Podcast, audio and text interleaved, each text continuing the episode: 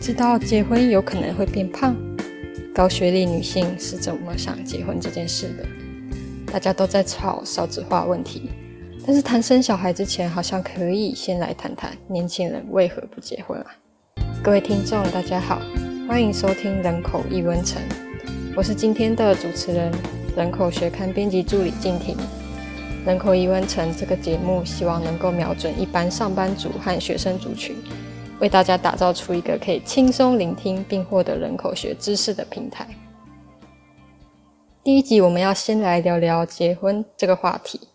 讲到婚姻，我就会想到我身边坚决不愿意结婚的好友阿鹏，所以我就很好奇，是不是我们这个世代的人都不会把结婚当成人生里程碑之一，或是这其实呈现了世代的婚姻观念差距。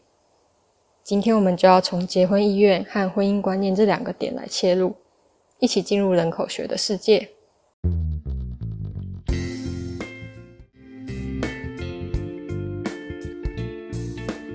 好，那我们今天的第一集邀请到的来宾是阿喷，欢迎。大家好，我是阿喷。阿喷你好，我现在是新闻所学生，今年25岁。我们叫婚友社。我们首先要来聊聊对于婚姻的想象。常见的一般对于婚姻的想象，一来就是那种韩剧里面很常见到的关于浪漫爱的想象，第二种就是可能是基于经济上的结盟，就可能有一些跨国婚姻是因为经济的考量，所以有国际之间的移动。那我想问问阿鹏，你对于婚姻有什么想象或者是期待？没有。没有期待。那你为什么对于婚姻没有期待？哦，婚姻哦，你是看到了可能有什么样的状况让你没有期待？我觉得对作为一个女生来说，我觉得我身边应该蛮多人都跟我有类似的经验，就是我觉得他们都可以预期到你走进婚姻，不管那个承诺是多么的就是自由平等，但是好像都可以预期到真的进入之后，女性的处境应该还是不脱原本的想象，就是比如说可能一些教外务劳动还是会丢到你身上，或者是就是女人在职业的发展好像就会被限缩一点，就我觉得这个就算是我们现在这个年纪的人，好像还是会有点担忧吧。我觉得至少我跟我身边的朋友，对，我觉得其实我们这个世代人可能想那么多。我真的有，我朋友有你说我要在进入婚姻之前，我要先衡量我进入这个婚姻就是会不会我花太多时间在家务劳动上面，然后会啦，还是会想说就是。会不会就是大家以后就问我说，哎、欸，你是不是结了婚要生小孩啊？生小孩就要请孕假啊？对对对，哦，好啦，我觉得这有两个情况对我来说，一种是跟男生结婚，一种是跟女生结婚。所以跟男生结婚的话，我真的会想这么多，就是所以我完全不会想要跟男生结婚，就是如果在没有必要的情况下。但是我觉得跟女生结婚是另外一回事，就是我觉得那个讨论。对话的可能性好像会比较大一点，因为大家不会被过去的想象束缚。嗯，对，所以我觉得我刚刚讲的那一版本比较是男生符合主流的版本，对对对，但那是真的。嗯，我没有说谎，没有人说你说谎。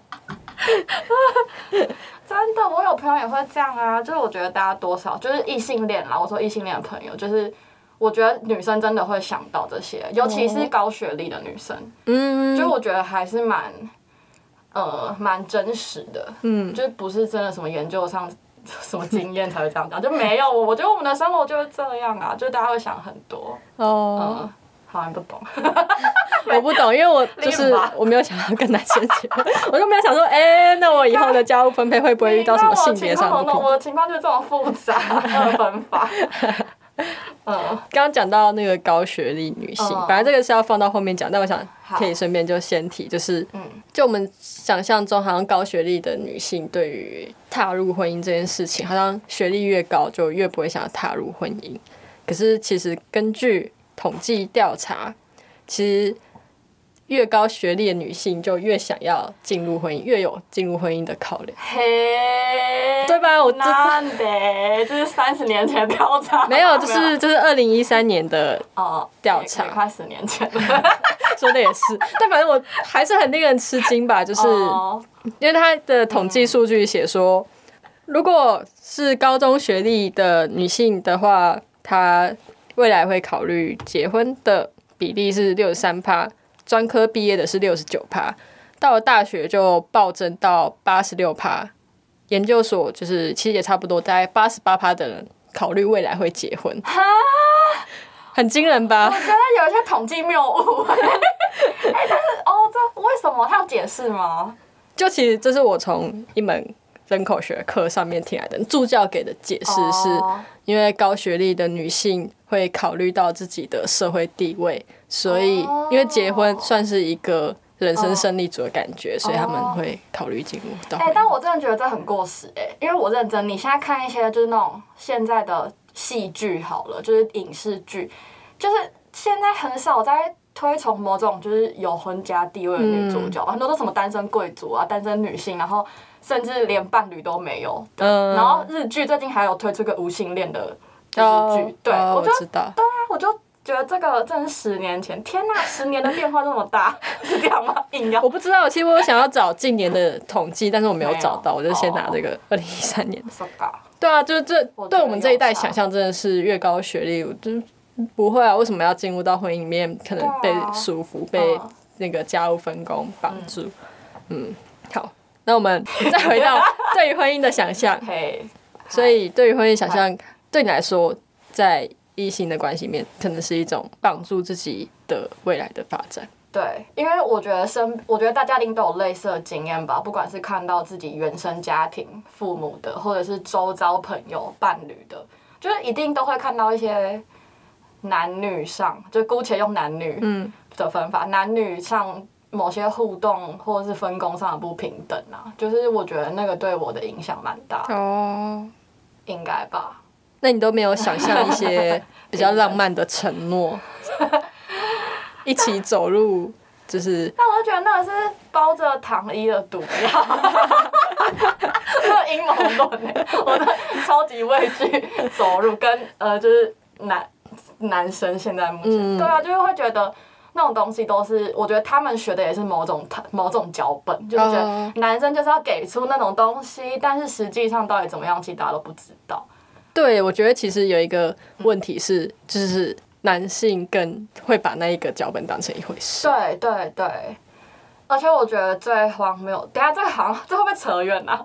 你可以讲。我觉得最荒谬的点是，就是这个脚本好像，就他们会觉得会适用在每一个人身上，每一个人都要走入用同样的历程跟剧本走入同样的婚姻，然后我觉得应该是最没有办法接受的。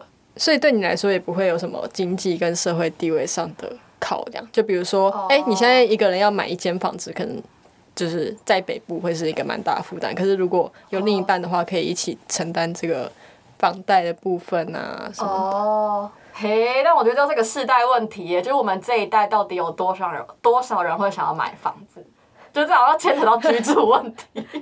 对啊，家庭好像反而跟居住绑在一起，但是。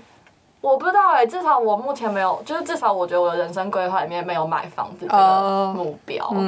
就是我觉得就我活在一个算是优渥家庭，然后我觉得我还有我能够负担自我实现的成本，但是房子什么的好像不是最必要的目标。对，但我觉得这一定有偏差啦，就是应该还是对，就是我觉得对于高学历的人，然后高学历且有经济资本的人可能不会想买房子，但是，比如说比较孝顺的人好了，孝顺的人可能会想要购物，就是好像还是有这一部分人的需求。但我觉得我好像不是。讲到比较孝顺的人，孝顺的人应该更会想要结婚。对，所以这其实好像不同的个人特质也会影响到这个部分。就会想要传宗接代。我在上面来访纲上面也有写，就是对于婚姻的想象，在传统观念上好像就是比较贴近传宗接代。现在还有人在想传宗接代吗？对啊，就应该现在没有人在想着要传宗接代了吧？我身边好像我没听过欸，但我觉得我可能就真的有的搞不好是国中国小同学，就可能也没在接触，就是不同世界的人。对，那你觉得长辈为什么一直要我们结婚？结婚哦？对啊，他们是建立在一种传宗接代想象嘛。但我觉得至少我爸妈也没那么传统，就是我觉得他们，我觉得蛮多父母都只希望你找到一个伴，就他们其实我觉得现在蛮多父母都只有这个小小的要求吧，其实他们只是怕你孤单，然后怕你老了或是你长大之后没有人陪，所以我觉得他们就是比如说像我妈就会说，她应该不会听吧她就会说什么不管男的女的你只要有一个伴就好了，她连都这样讲。好啊，反正我爸没有，但是反正就是我觉得我爸妈还有我身边的人爸妈好像都会觉得有个伴是重要，但是好像不会把生小孩这件事情挂在嘴边，那个比较像是我阿妈会用，就我阿妈会说哎，什么时候要给你妈妈抱孙？给我妈抱是孙子，我妈是孙子。对，笑没笑？对，就是我阿嬤可能就会一直叫我哥说啊，赶快找女朋友结婚生小孩啊！你爸这年纪又生小孩了啊！你现在怎么还抱一个孙子给他？这样比较是上上辈的想法。嗯，可是你刚刚这样讲，我突然想到，就我妈也会就是要我生小孩。真的假的？对啊，她就说就是我生小孩，然后她可以帮我顾小孩。他是认真还是开玩笑？我觉得可能一半一半吧。什么？没有，他就期望我就是可以让他抱孙啊。哈？哦，是哦。对啊，就我觉得还是他们那一代还是有这种想象，就是是哦，生个小孩。嘿，这哦，含饴弄孙嘛，对他们来说。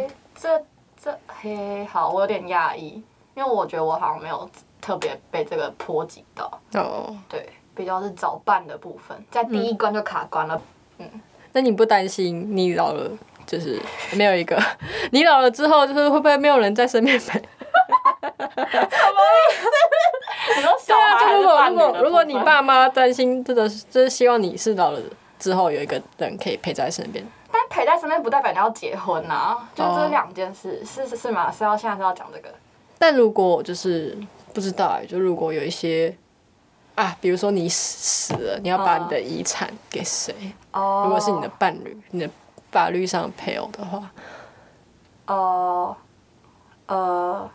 我好像没想到，这个会不会离我们太远了？还是你自己有想到吗？倒是没有，就我觉得婚姻的意义就还是很因人而异，就是对，照样回到婚姻对每个人的意义。就有财产分配的，有亲密关系的承诺，然后有传宗接代这样，对啊，各种。但我觉得对我们来说，好像目前只先停留在亲密关系的承诺，比较有感，其他的好像太遥远了，因为我们赚的钱还不够多。对，那所以刚刚说到不想要结婚，就是基于对于未来职业发展的束缚。那还有什么其他想法吗？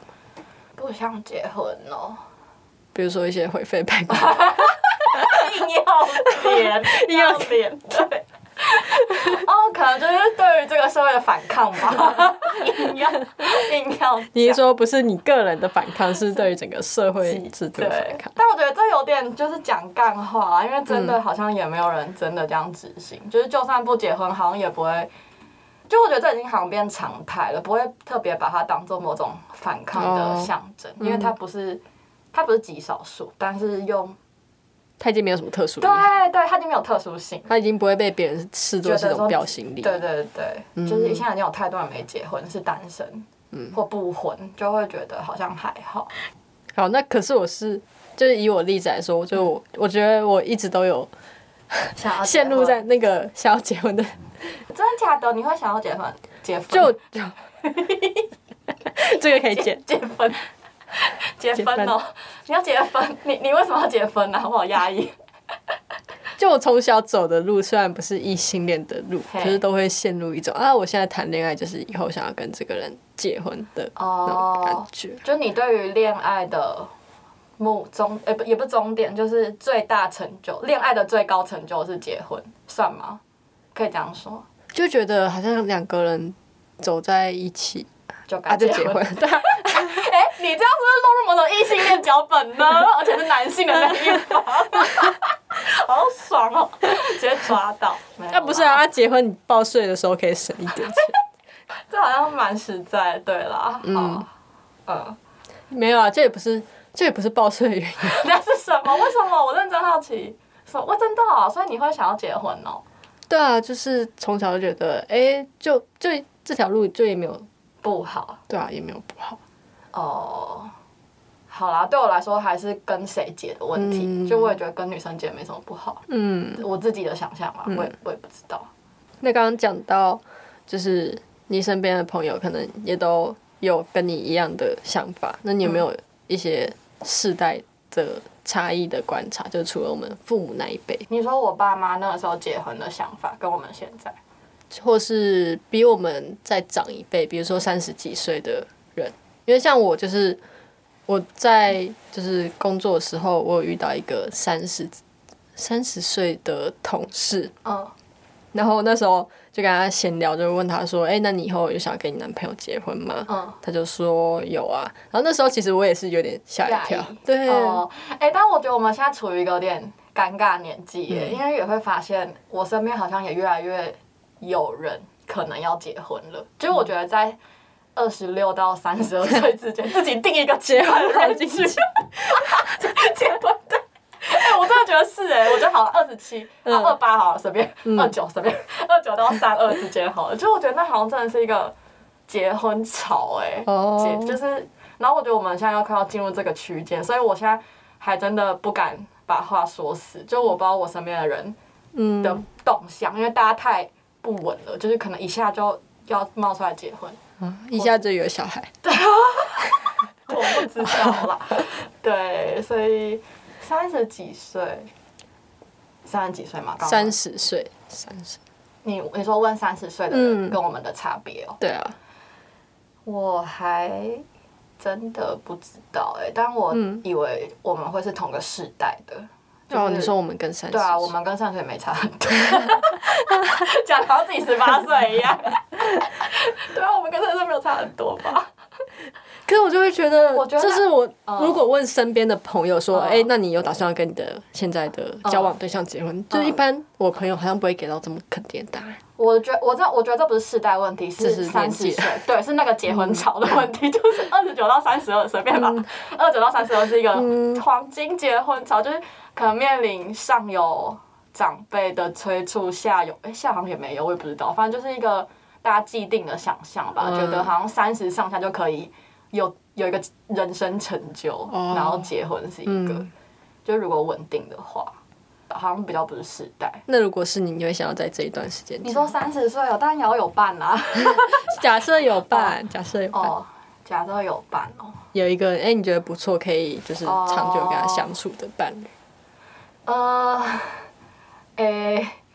就好像会有很多复杂的问题，就是可能原生家庭会是一个问题。就是主观意愿上，我觉得可能会，就是我可能会想结婚，如果是一个还不错的伴侣，然后30岁，对，但是客观条件上好像还是会有点迟疑，也是跟那个对象有关，就是不管是男或女，男的话就是可能还是刚刚原本讲的那个疑虑，关于关系内的不平等，然后女的话，我觉得比较是原生家庭的疑虑，就是我要怎么跟我的爸妈解释这一切，然后他们可能大概知道，但是步入婚姻又是另外一件事，对，所以我觉得好像都还蛮难达到的，但主观上我觉得可能会，就还是那个对亲密关系的承诺，是会让人向往。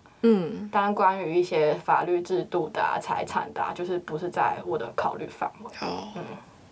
我的客观的，就是条件，我觉得会是因为跟工作有关系。你说职场文化。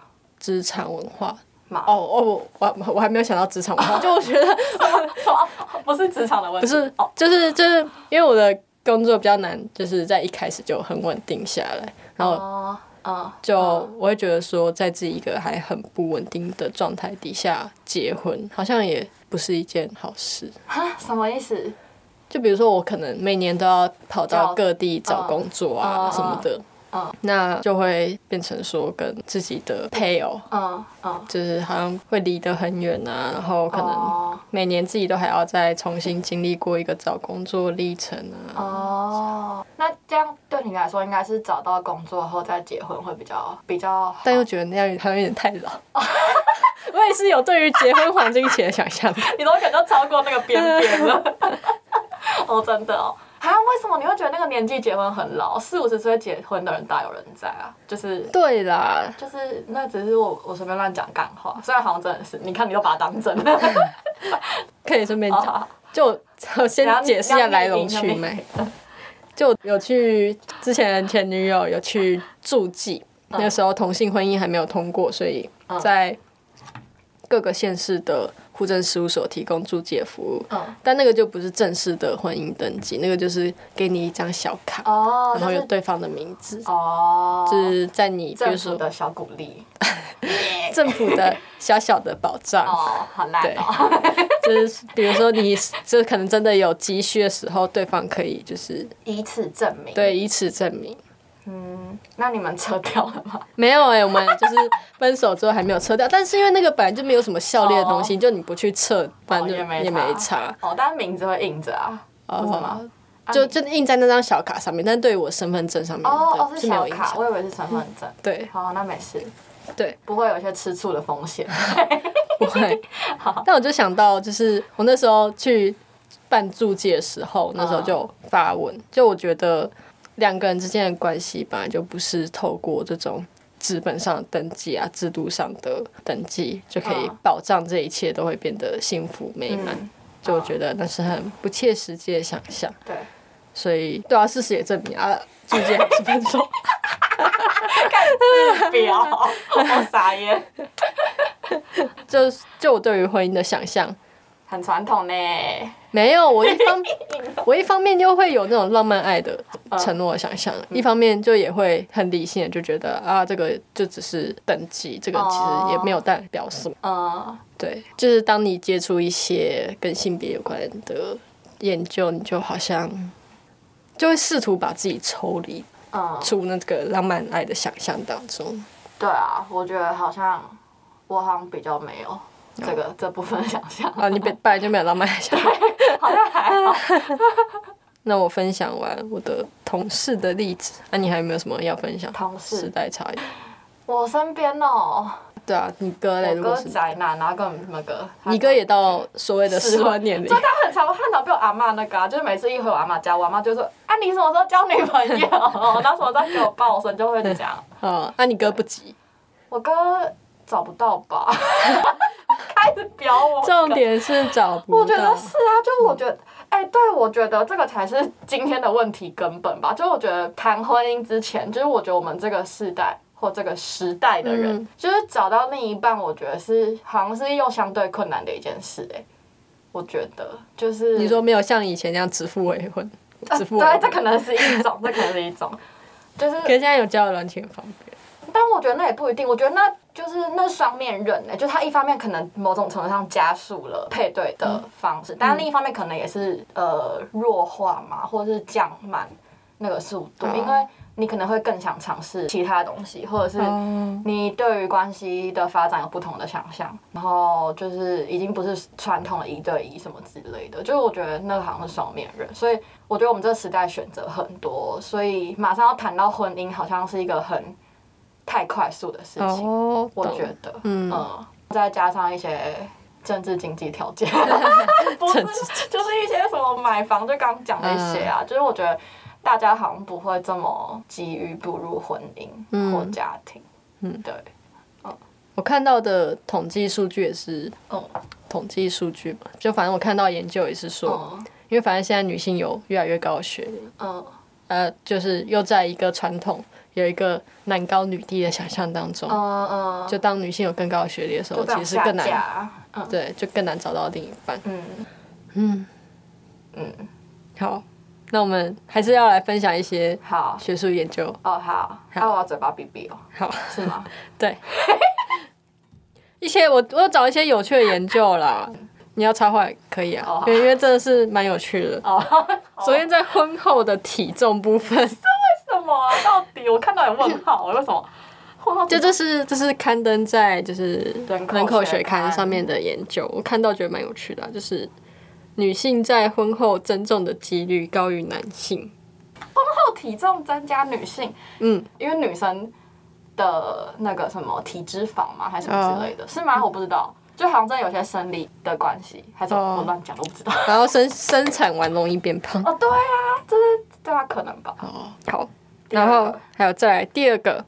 关于幸福感的部分，就是快乐。他说，男性还有高几率结婚的女性，在婚后的幸福感会上升。那什么叫不高几率？就是结婚的女，像我。对啊，像什么意思？啊，所以不高几率的女性进入婚姻之后，反而会不快乐，就好像没有显著提升。哦，真的哦。然后但男性是不管怎么样都会快乐，对，男性不管怎么样很容易获得快乐，对啊，要逗乐男性怎么那么容易？然后我们结婚了，我们明天登记，他整个爽翻，他爽一辈子，对，我有老婆了，就有一些象征符号在他身上，哎，对啊，这又回到我们一开始讲的社会地位，对，对男性来说结婚，怪，就是。对啊，这就是我不想跟男生结婚的原因。就是我，我觉得好像有就是，好，这个数据显现了我这个个案，就是印证的个案，就会觉得，对，就会觉得这好像会变成对方说嘴的一个点，很容易啦。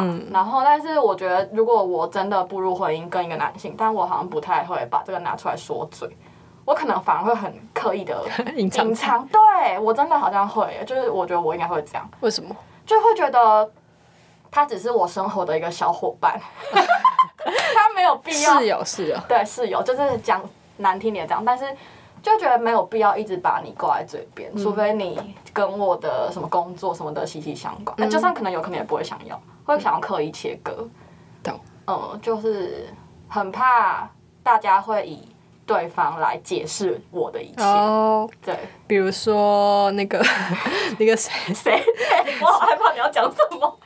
波瓦是对啊，就是大家就会说哦，那个沙特嘛，对啊，波瓦是沙特老婆，对，这有人这没有是有人会说那个，因为哦，我之前看那个去年嘛，就是西蒙波娃有出他的那个自传新的那一本，然后就是长期以来史学有一派就会觉得说，就是波娃的东西其实都是沙特写的，就是甚至你看，就是连这么伟大的女性的哲学家、思想家，就是大家还是史学家都还是会认为，就是她的东西、她的思想、她的观点什么的，其实都是对，是来自于沙特，但实际上是相反的。所以我觉得这点就我觉得这么伟大的女性思想家都会面对这种状况，那何况是我们这种市井小民，就我很难想象。对，就是这是我对不步入婚姻的一个对了解。好，那今天节目就到这边结束。那今天提到的关于人口学刊里面的人口学研究，都可以在资讯栏里面就是有提供相关的资讯。有兴趣的听众可以再去人口学刊的网站免费下载来看，免费下载来看，收看全文。那今天的节目就到这里，大家拜拜，阿鹏拜拜，拜拜。